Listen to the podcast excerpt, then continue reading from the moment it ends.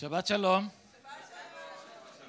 כמה מכם שמחים שאוגוסט הסתיים? אוקיי. גם אני. אז uh, נתפלל ואז uh, נפנה לדבר אדוני. אבינו שבשמיים אנחנו מודים לך על ההזדמנות שהייתה לנו להשתחוות לפניך. ויש לנו כל כך המון סיבות אה, לבוא לכאן ולהגיד לך תודה על מה שעשית בחיינו, על מה שתעשה בחיינו. אנחנו מודים לך שאתה אל נאמן, שומר הברית והחסד. ואנחנו מודים לך שיש לנו גם את דברך, שהוא מלמד אותנו את דרכיך.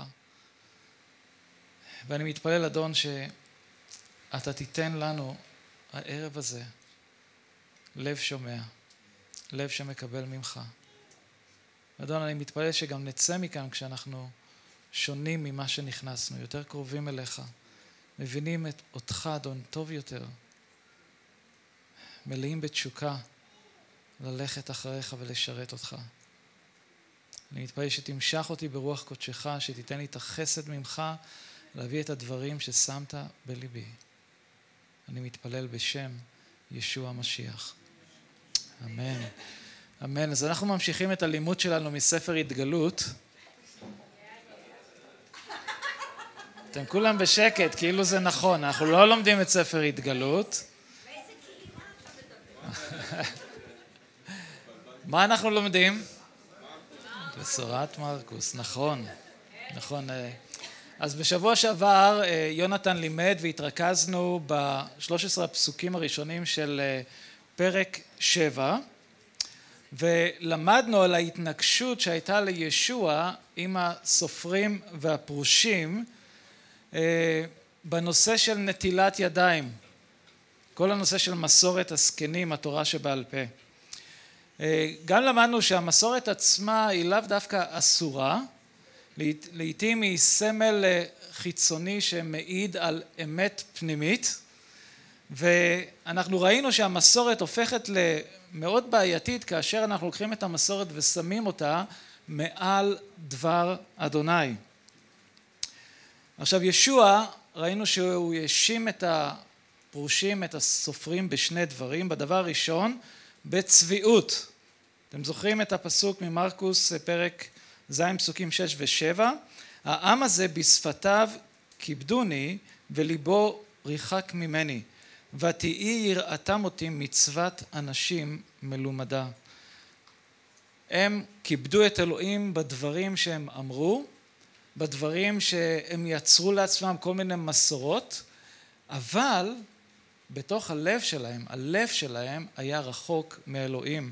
וחשבתי גם על הפסוק מתהילים ע"ח, ששם הוא מדבר על דור המדבר, והוא אומר ויפתו בפיהם ובלשונם יכזבו לו וליבם לא נכון עמו ולא נאמנו בבריתו. אז אנחנו רואים כאן אנשים שחיו עם מסכה. בשבילהם חג פורים היה כל יום. ואנחנו יודעים שכאשר אדם שם על עצמו מסכה הוא מסתיר באמת את מה שיש בפנים. כלפי חוץ הוא מראה אישיות אחרת לגמרי, אבל בפנים זה משהו אחר. אני זוכר ש...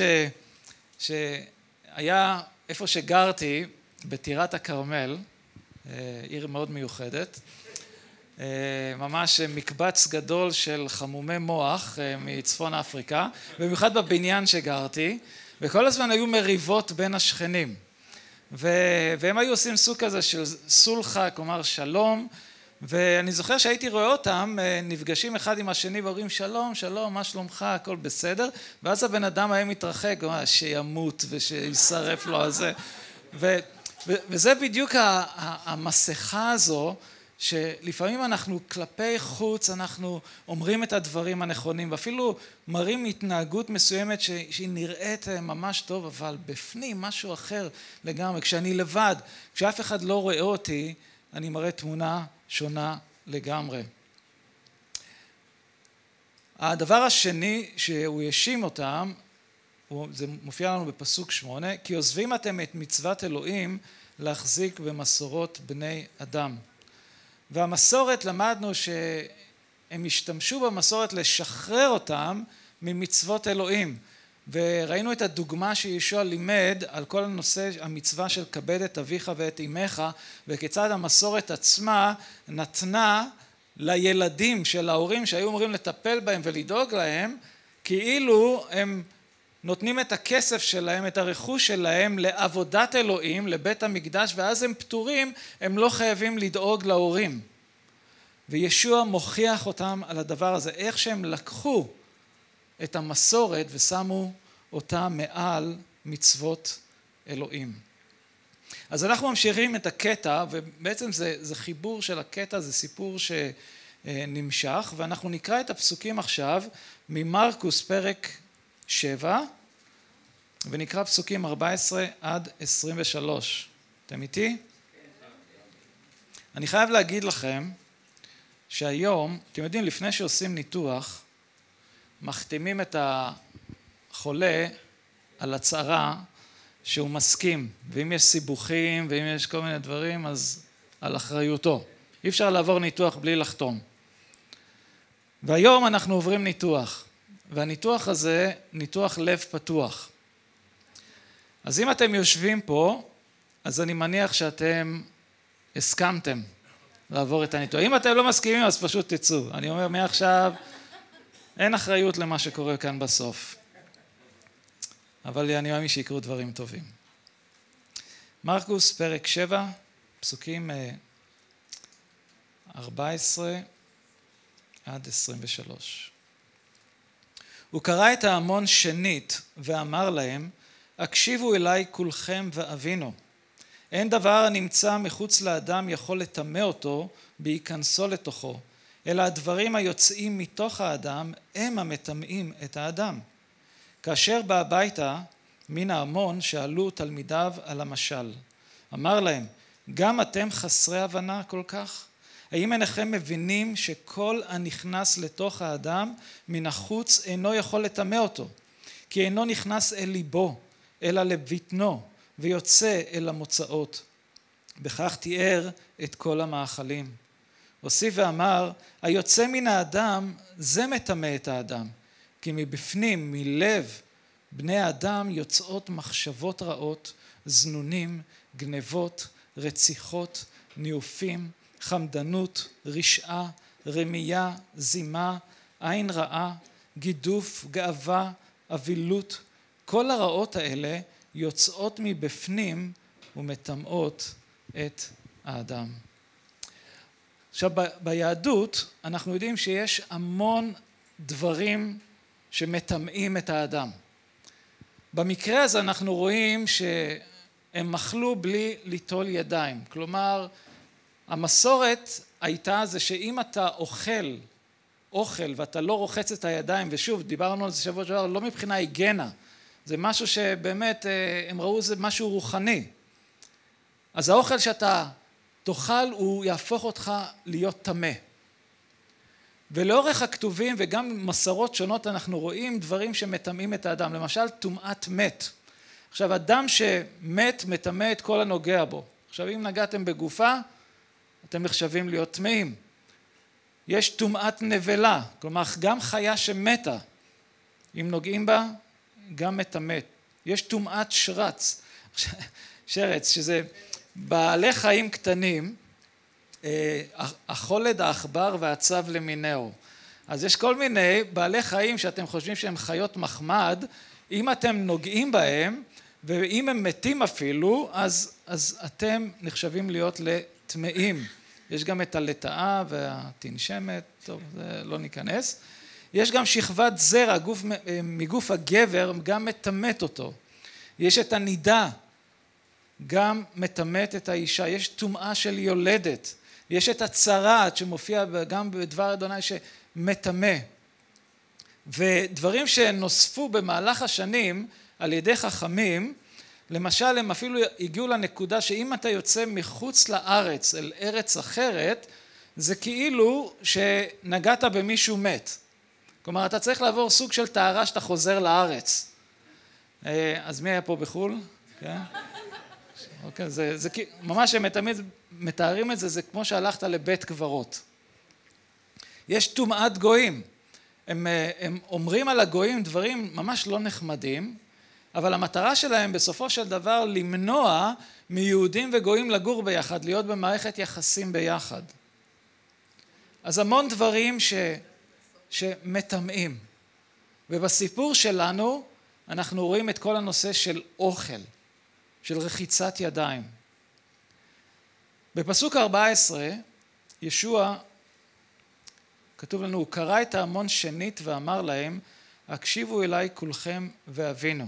אז ראינו שבחלק הראשון ישוע ההתנגשות שלו עם הסופרים והפרושים.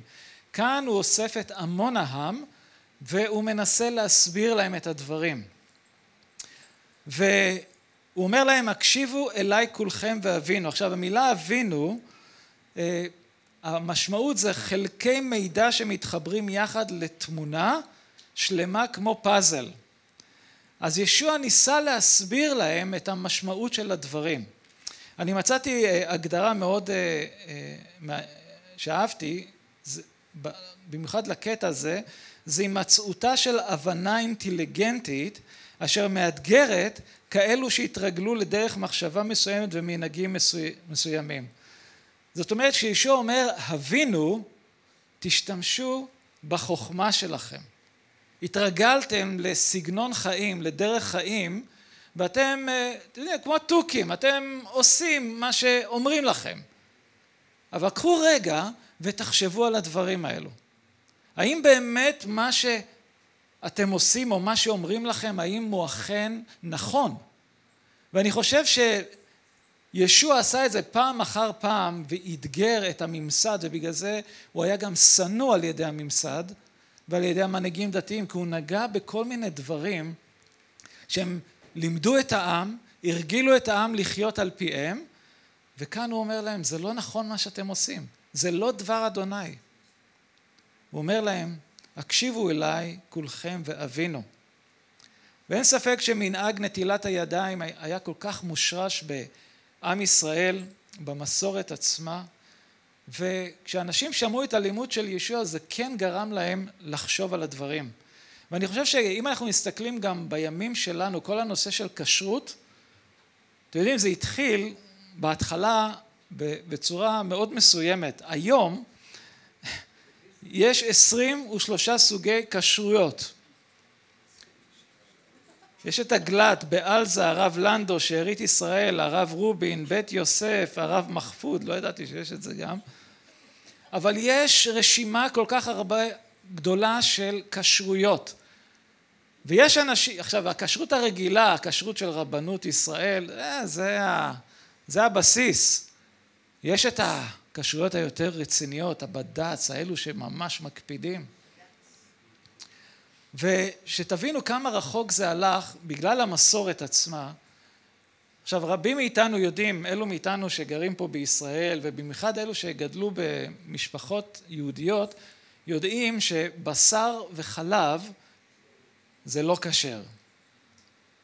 ואני יודע שהרבה אנשים זה היה מאוד מאתגר עבורם כי יש הרבה אוכל טוב שבשר וחלב, כלומר אני מסתכל על אשתי להכין אה, אה, מחית תפוחי אדמה בלי לשים אה, שמנת, עוד כמה דברים, אבל לא משנה. אבל שתבינו מה, מה קורה, איך המסורת לקחה את זה. יש את הפסוק, לא תבשל גדי בחלב אמו.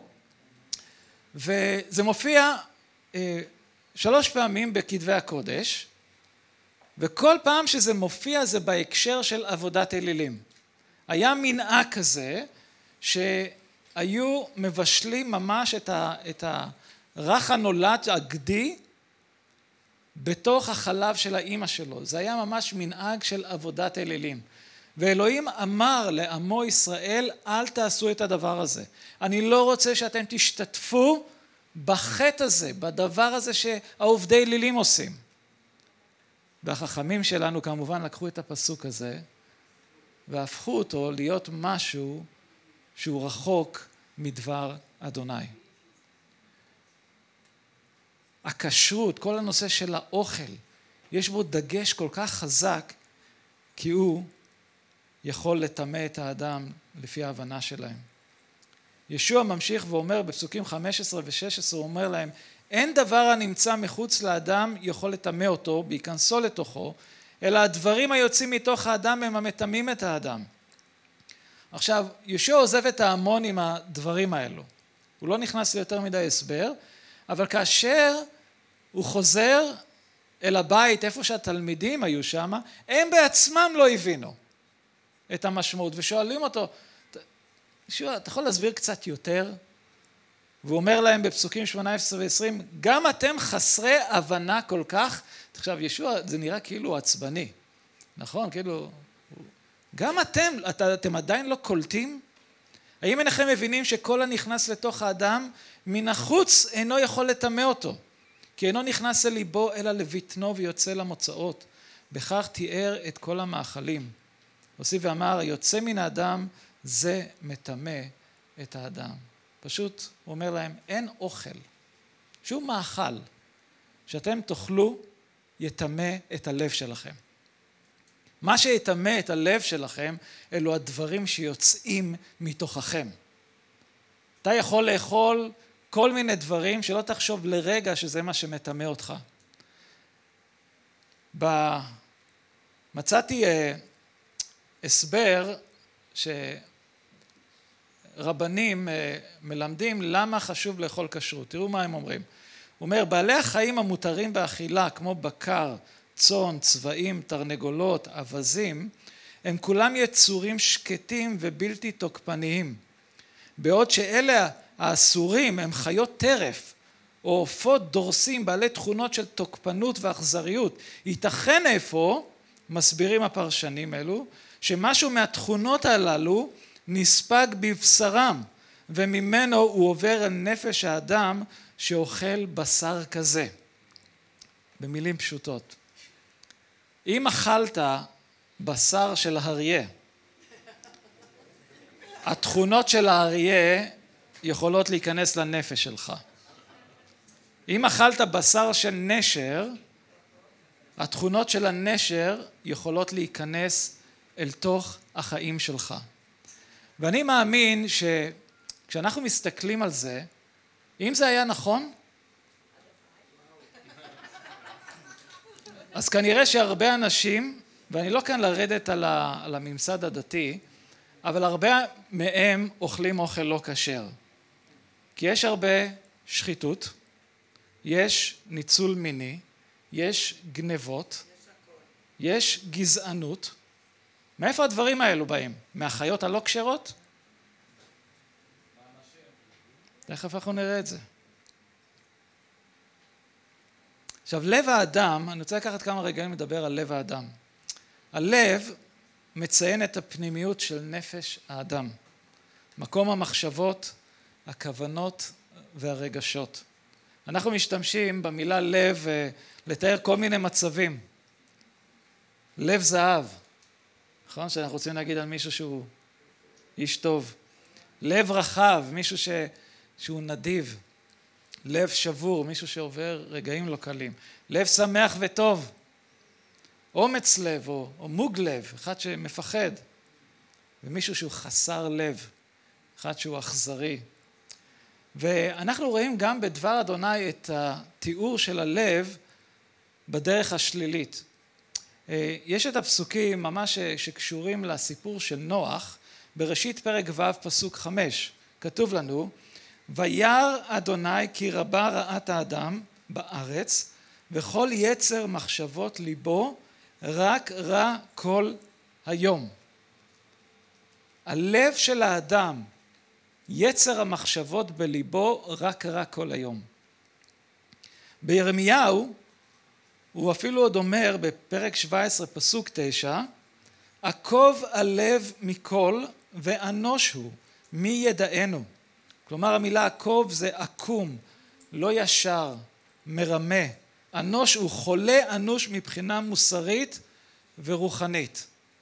אז כשאתם אומרים למישהו שיש לו לב זהב, תחשבו עוד פעם, כי דבר אדוני אומר על הלב שלנו דברים מאוד קשים.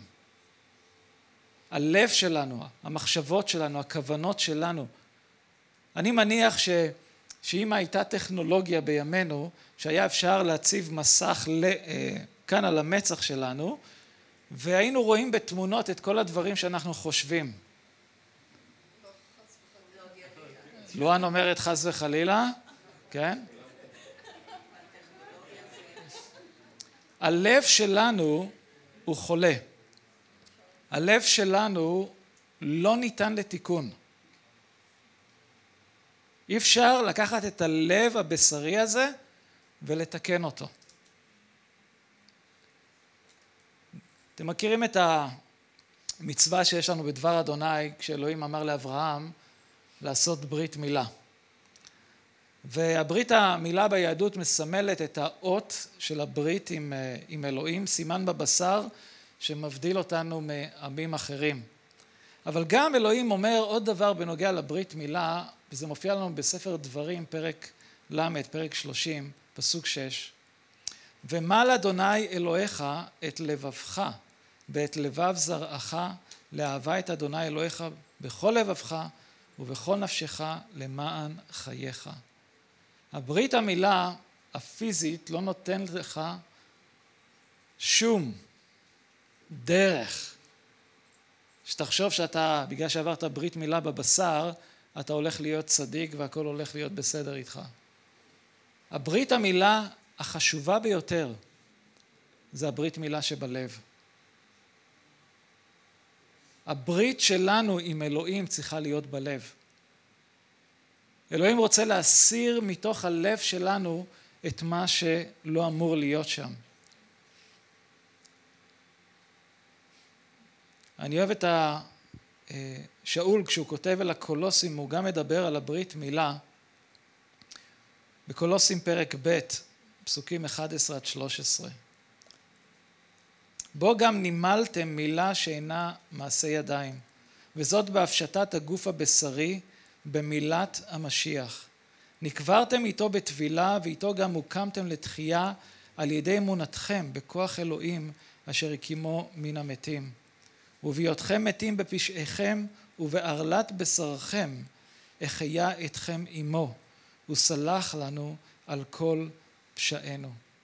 הברית מילה שבלב זו ברית מילה שרק ישוע יכול לעשות בחיים שלנו. והוא מתאר כאן את, ה, את, את עורלת הלב, הבשר, החטאים שלנו. הדברים ששום אדם לא, בעולם הזה לא יכול להוציא מתוכנו. רק המשיח יכול לעשות את זה. וכשאמרנו כן לישוע, אני לא יודע אם אתם יודעים את זה או לא יודעים את זה, עברתם סוג של ברית מילה. ברית מילה בלב. החיים שלנו השתנו. אנחנו מכירים את הנבואה המדהימה שיש לנו ביחזקאל ל"ו, שהוא מדבר על כך שהוא יביא את עמו חזרה לארץ ישראל. הוא לא רק יביא אותם פיזית, אלא יש לו תוכנית עבור העם שלו, והוא אומר, ונתתי לכם לב חדש, ורוח חדשה אתן בקרבכם, והסירותי את לב האבן מבשרכם, ונתתי לכם לב בשר. לב חדש. הוא לא בא לתקן את הלב שלנו, הוא בא להסיר את הלב החוטא ולתת לנו לב חדש. מה שישוע עשה בשבילנו, כשישוע הלך אל הצלב ומת בעדנו, ושאנחנו הזמנו אותו לבוא אל תוך הלב שלנו, הוא נתן לנו לב חדש, רוח חדשה.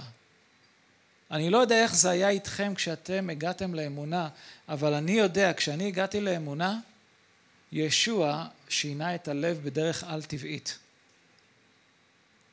אני לא הייתי אותו אדם לאחר מכן. החיים שלי השתנו מהקצה אל הקצה. ואני זוכר את הדבר הראשון שהשתנה בלב שלי, דבר שלא האמנתי, היה לי פה מלוכלך, אני קיללתי המון. כל מינה שנייה שלי הייתה קללה.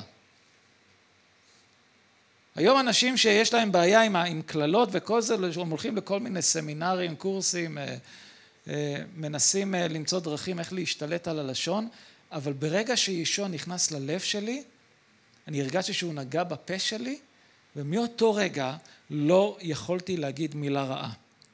זה היה משהו על טבעי. הדרך שבה הסתכלתי על אנשים. אני זוכר שהייתי צוחק על אנשים. ממש, הייתי מרושע כזה. הייתי צוחק על אנשים, ופתאום אני התחלתי לראות את האנשים דרך העיניים של ישוע, ופתאום אני כזה מגן עליהם, שומר עליהם, לא נותן שיצחקו עליהם. החיים שלי השתנו לגמרי, בגלל שישוע עשה ברית מילה בלב שלי. הוא נתן לי לב חדש. ישוע כאן נותן את הרשימה של החטאים שיוצאים מלב האדם. זה מפסוק 20, 21. הוא מדבר על זנונים. זה מהמילה פורניה, שזה פורנוגרפיה, בא מהמילה פורנוגרפיה. זה קיום יחסי מין מחוץ לנישואים, ניאוף מיני בין אה, גברים לגברים, נשים לנשים, עם בעלי חיים, יחסי מין עם קרובי משפחה. הוא מדבר על גנבות, לקחת משהו שלא שייך לך, רציחות, לקיחת חיי אדם בכוונה תחילה, ניאופים, עבודת אלילים, חמדנות, תשוקה ליותר, לרצות משהו שלא שייך לך או ניתן לך, רשעה, שחיתות, זדון, רמייה, ערמומי, לעבוד על אנשים, זימה, חושניות, אהבה ללא מעצורים, הפקרות, עין רעה, קנאה באדם, גידוף, להכפיש, לדבר רעה על אדם ועל ידי כך לפגוע בו, גאווה, אחד שמתנשא על אחרים, מסתכל עליהם מלמעלה בבוז, אווילות, טיפשות, חסר טעם, פזיזות. עכשיו הוא נותן את הרשימה של הדברים האלו והוא אומר, אלו הדברים שיוצאים מהאדם. אלו הדברים שמטמאים את האדם. עכשיו, אם אתם לא יודעים את זה, כל אחד מאיתנו, בלב הישן, כל הדברים האלו קיימים. כל הדברים האלו קיימים. מהרגע שתינוק נולד, תקשיבו, הטבע החוטא מתחיל להתפתח בתוכו. אלו מכם שיש לכם ילדים קטנים, ראיתם איך הם אה, מתנהגים אחד עם השני כשלוקחים, כשהם לוקחים צעצוע אחד לשני? איזה עצבים? לפעמים להרביץ.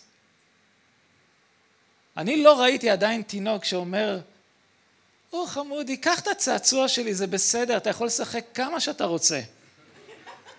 לא ראיתי דבר כזה. ותגיד, ותקשיבו, זה לא שהם ראו את זה באיזה מקום והם מחקים את זה. זה משהו מבפנים. סוג של גם מרדנות, לא רוצה להקשיב, לא רוצה לעשות, זה שלי, אנוכיות. בגלל זה אנחנו מחנכים את הילדים שלנו.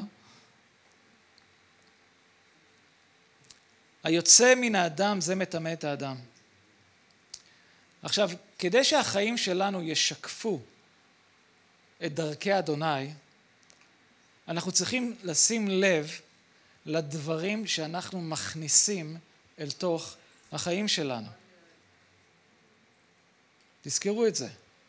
מה שנכנס, יוצא. מה שאתה מכניס, יוצא.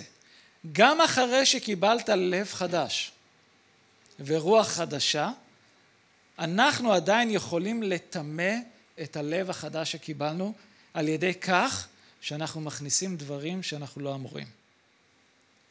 במשלי כתוב לנו, פרק ד', פסוק 23, מכל משמר נצור ליבך, כי ממנו תוצאות חיים. אם אנחנו לא נשמור על הלב שלנו, הדברים שאנחנו מכניסים אל תוך הלב שלנו, אל החיים שלנו, תוצאות החיים שלנו יהיו בהתאם.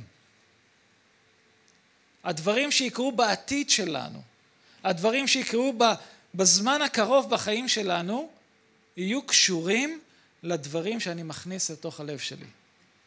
אנחנו חייבים לשמור על הלב. אנחנו חיים בתקופה שהפסולת הרוחנית נמצאת בשפע וזמינה יותר מאי פעם. הילדים שלנו, הורים עם ילדים. אני יודע שאתם נמצאים במלחמה מתמדת לשמור על הילדים מהטומאה שיש בעולם. היה מחקר שנעשה ב-2013 בקרב ילדים בגיל 8 עד 15, ליותר מ-80% יש טלפון חכם.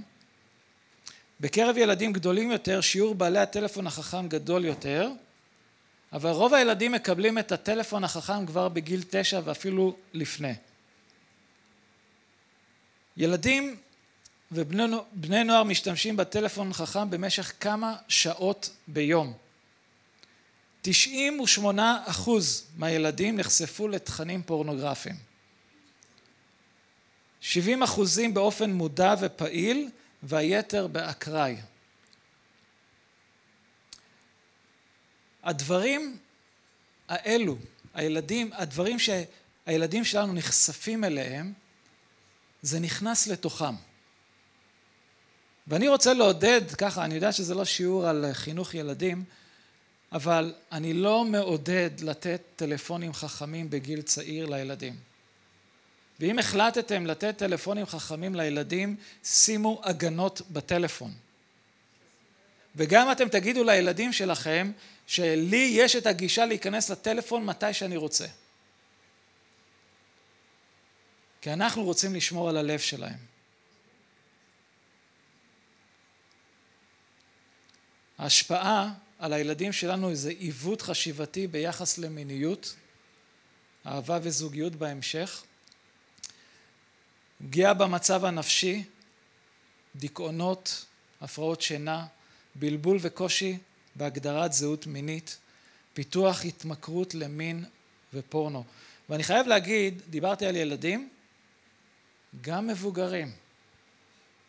שימו לב לדברים שאתם נחשפים אליהם.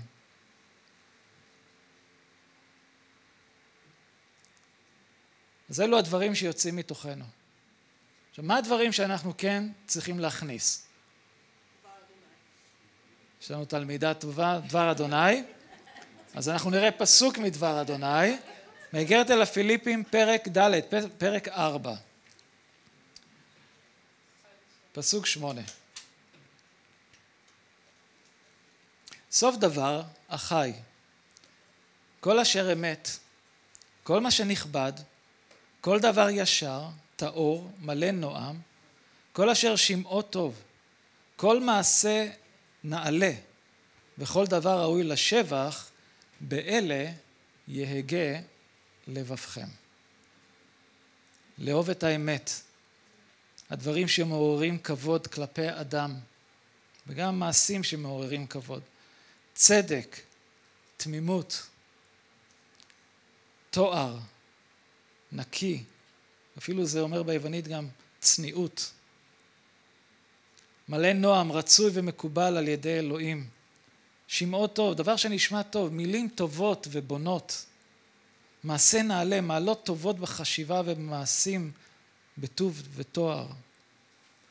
דברים, דבר ראוי לשבח, דברים שראויים להלל והודיה.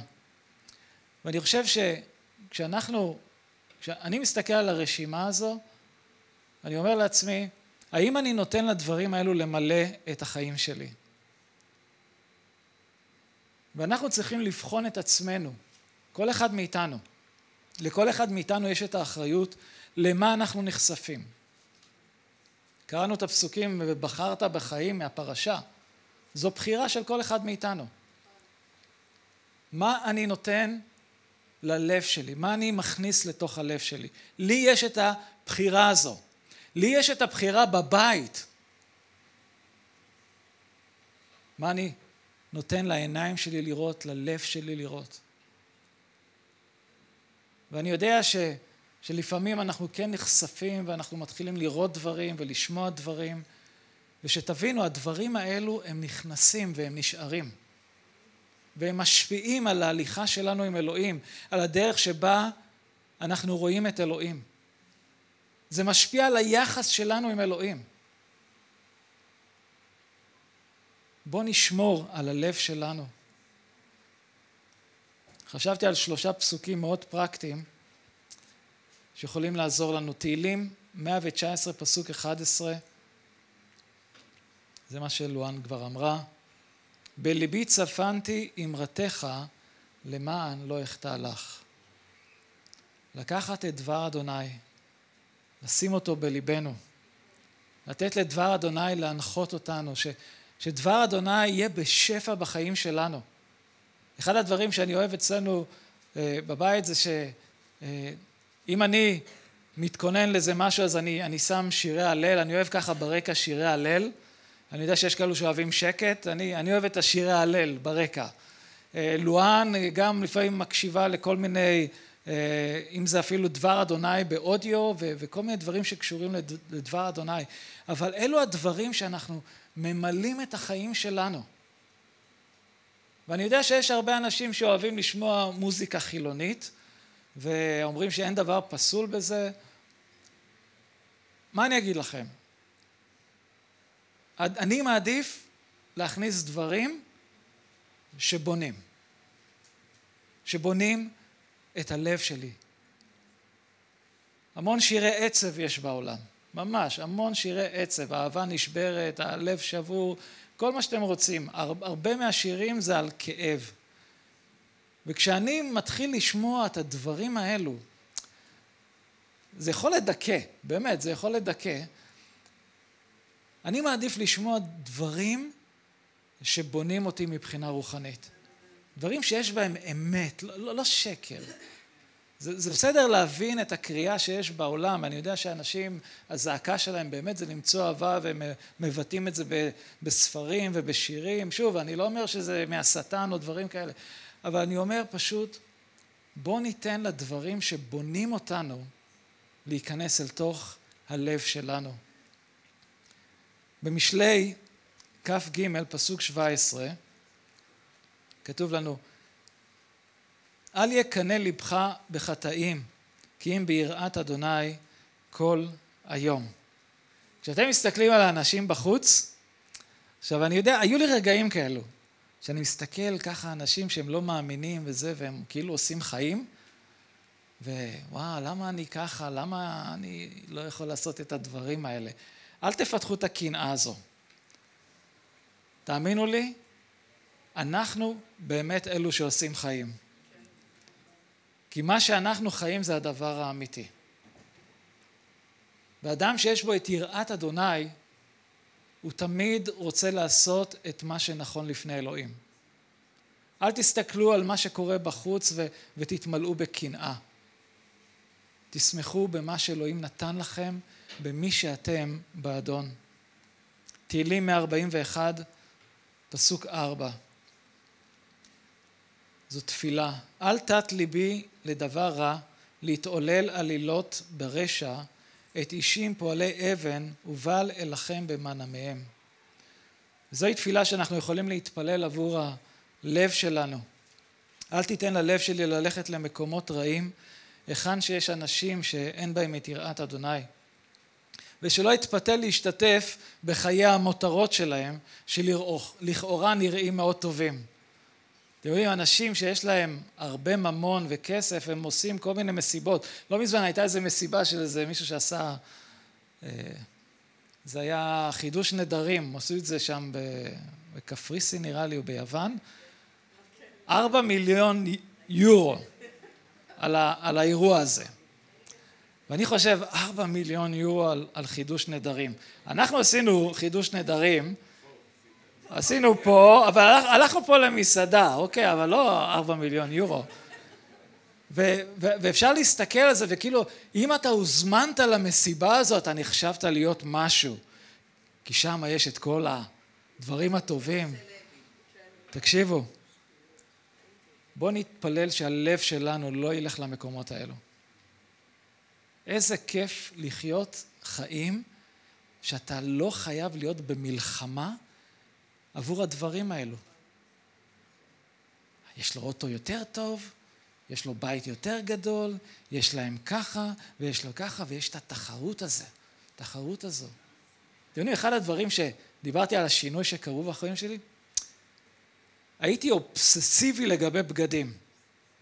ואני זוכר שהייתי, לא, המשפחה שלי לא עשירה, לא, ממש לא עשירה. והייתי בא לבית הספר והייתי רואה את החבר'ה עם, ה, עם הבגדים, האדידס והליווייס וכל זה, ואני הייתי תמיד מוצא את החיקויים וכל הדברים האלה. ו, ואני זוכר ש, שזה היה כל כך חשוב לי ש, שהבגד שאני לובש י, ייראה טוב כלפי חוץ. אחרי שבאתי לאמונה, תקשיבו, לא היה אכפת לי. מצידי אני אלך עם ג'ינס קרוע, עכשיו זה במודה, אבל אז זה לא היה. לא היה אכפת לי, כאילו זה, זה לא עשה... זה, זה לא עניין אותי הדבר הזה. אנחנו לא צריכים לקנא באנשים שמסביבנו שחיים במותרות. ואני רוצה אה, תכף לסיים עם, ה, עם הפסוק, שוב בקולוסים ג', פסוקים אחד ושתיים. לכן אם הוקמתם עם המשיח, שאפו לדברים אשר למעלה, אשר שם המשיח יושב לימין אלוהים. בדברים אשר למעלה יהגה לבבכם, לא בדברים אשר בארץ. המון אנשים הוגים במה ששייך לארץ, אתם יודעים, הרשימה ארוכה, אני רוצה את זה, אני רוצה את זה, כל המרדף היומיומי אחרי החומר. ושוב, זה לא פסול לרצות דברים. אבל שזה יהיה בסדר העדיפויות הנכון. לחשוב על, ה, על הדברים שלמעלה, אני, אני פגשתי כמה אנשים שהם באמת מעופפים, הם כל כך חושבים למעלה שהם בכלל לא בארץ. אני לא מדבר על זה, אני מדבר, זה לראות את, ה, את החיים שלנו, את מה שקורה מסביבנו, דרך העיניים של ישוע, דרך הלב של ישוע. אנחנו יום אחד כן נהיה בשמיים ובמלכות של אלוהים. אבל כשאנחנו כאן, אנחנו חייבים להסתכל על החיים שלנו, על הייעוד שלנו, על הקריאה שלנו, על האנשים מסביבנו, דרך הלב של האדון. אני אתמול אה, נחשפתי לסיפור אה, אמיתי שמאוד ממחיש את הנקודה הזאת. ב-1994 צלם בשם קווין קרטר צילם אה, תמונה באפריקה שהעניקה לו זכייה בפרס אה, פוליצר. אחרי שישה חודשים אחרי הזכייה הוא שם קץ לחייו. ארבעה חודשים. ארבעה חודשים, אוקיי. אפשר להראות את התמונה?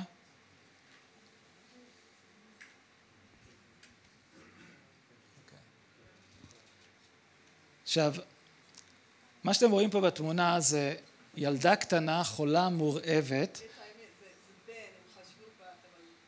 אוקיי?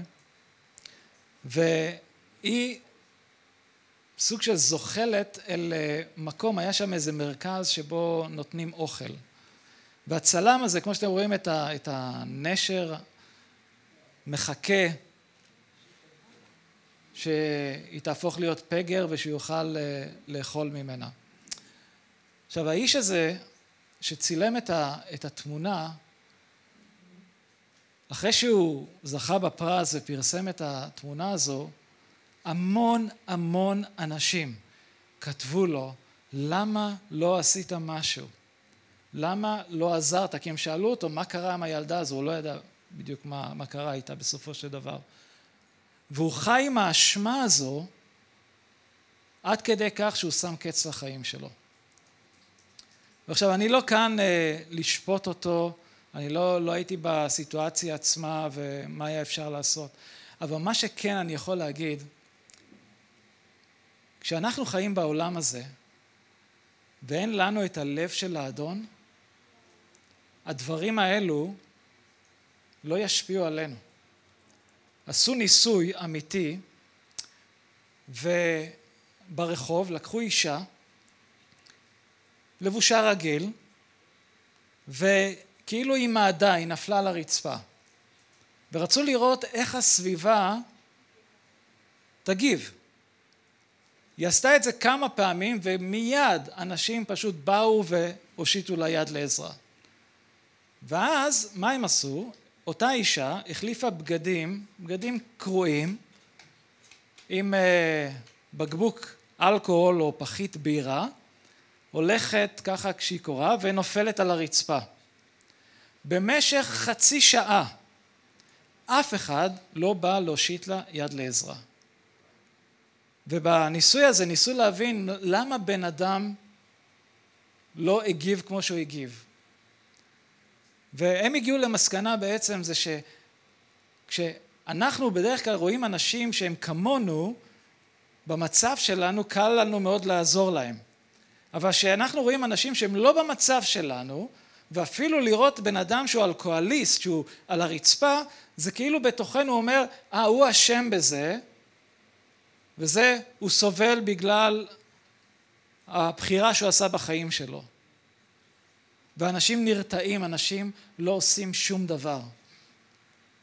אני זוכר לפני, נראה לי זה היה עשר שנים לפחות, אני הדרכתי קבוצת בית, ונסעתי, אחרי קבוצת בית הסעתי אנשים הביתה, והיו נשים מבוגרות, צעירים בתוך הרכב, זה היה ון כזה, רכב גדול, ואני נוסע, אה, מי שמכיר, אה, לא רחוק מבת גלים, ואני רואה מישהו שוכב, אני עומד ברמזור ואנחנו רואים מישהו שוכב על הרצפה. מישהו שכנראה אלכוהוליסט. ואני מסתכל עליו, וכל האנשים ברכב מסתכלים עליו, ובאותו רגע אני אומר לעצמי, מה אנחנו הולכים לעשות עכשיו?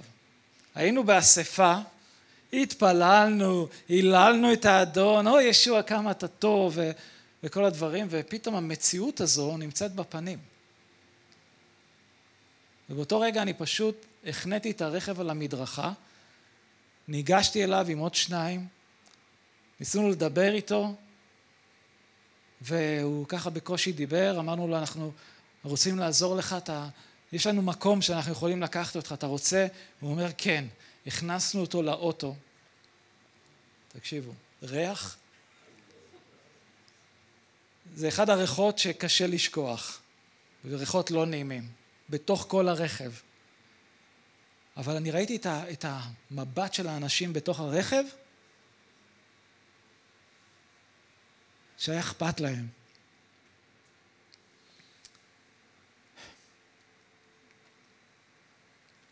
הבאנו אותו לבית ניצחון. למחרת באתי לבדוק מה שלמה, ואני מחפש אותו, ואני רואה איזה בחור, ואני לא יודע איפה הוא בדיוק, ו... ואז אני מבין, אומרים לי, זה הוא. פשוט הוא התגלח, נתנו לו בגדים חדשים, הוא הסתפר, לא זיהיתי אותו ממה שהיה בלילה שלפני. ואדון נגע בחיים שלו, ואדון הושיע את האיש הזה.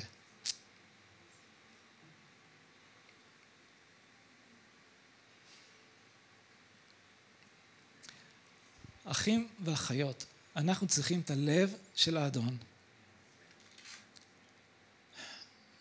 אנחנו נמצאים בכל מקום. ואני לא אומר שכל אחד מאיתנו יכול לעצור למישהו ש... שהוא נמצא שם ברחוב, אבל, אבל זה מה שישוע היה עושה. ואלו מאיתנו שנלחמים עם חטא והרגלים, אתם יודעים איך הדרך לנצח את הדברים האלה? אם אתה רק במלחמה הזו כל הזמן, ואתה לא עושה שום דבר אחר, אתה תישאר במלחמה הזו.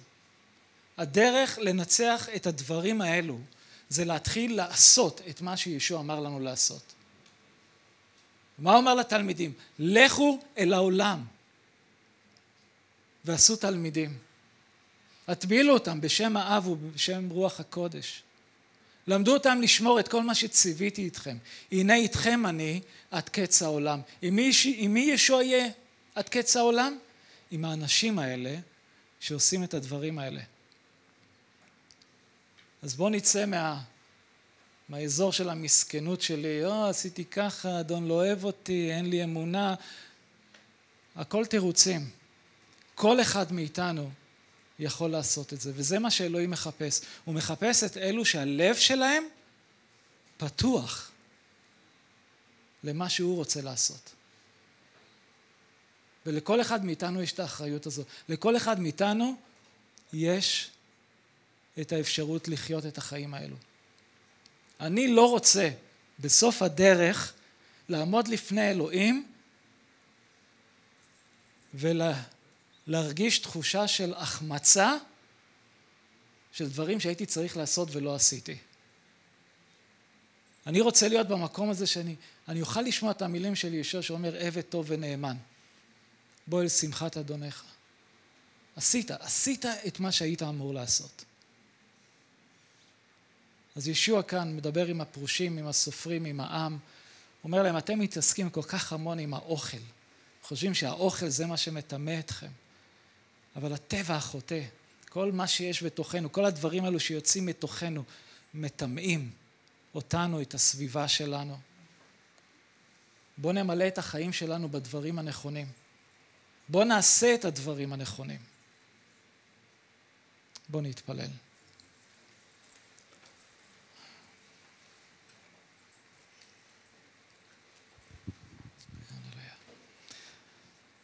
אני הרגשתי להדריך בתפילה בשלושה שלבים. ישוע אמר, אם נתוודה על חטאינו, נאמן הוא וצדיק לסלוח לנו על חטאינו ולתאר אותנו מכל עוולה. והייתי רוצה להתחיל בזה שכל אחד מאיתנו שיבחן את הלב שלו לפני אדון. אם יש משהו בחיים שלנו, דברים שאנחנו מכניסים לחיים שלנו, שאנחנו יודעים שהם לא בסדר, בוא נבקש שאדון יתאר אותנו, בוא נבקש סליחה ממנו. אדון, אנחנו כאן לפניך. אתה מכיר את ליבנו יותר מכל אחד אחר. אתה חוקר לב. אין דבר שנעלם מעיניך. גם אם אנחנו מסתירים דברים מאנשים אחרים, אתה יודע הכל. ואדון, אני מתפלל שתסלח לנו. תסלח לנו על כל הדברים שהרשינו שייכנסו אל תוך החיים שלנו שלא אמורים היו להיכנס. תאר אותנו, אדון. תודה לך שדמך ישוע מכפר עלינו. תאר אותנו מכל חטא, אני מתפלל.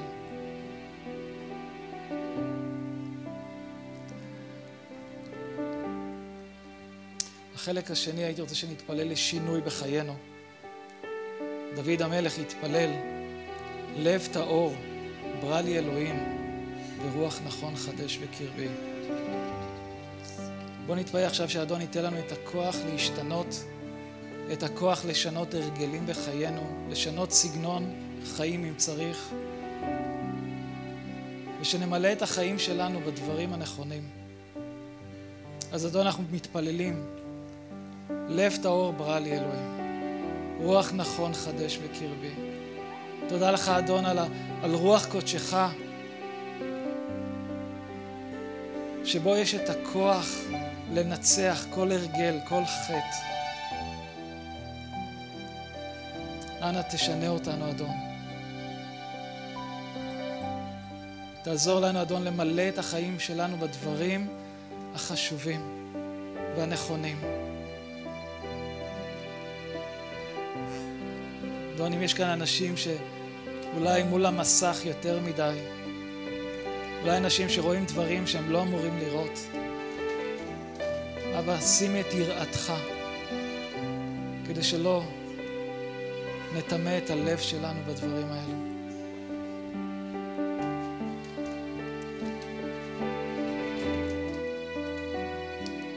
בתפילה השלישית בוא נודה לאלוהים. אדוני אלוהים, תודה לך. תודה לך על, ה, על המחיר היקר ששילמת בכך ששלחת את ישוע המשיח למות בעדנו. תודה לך על החיים החדשים, תודה לך על הלב החדש ועל הרוח החדשה ששמת בחיינו. אנחנו מודים לך, אבינו שבשמיים. לך הכבוד, ישוע. לך כל התפארת. אנחנו מברכים את שמך. בשמך אנחנו מתפללים, אדון.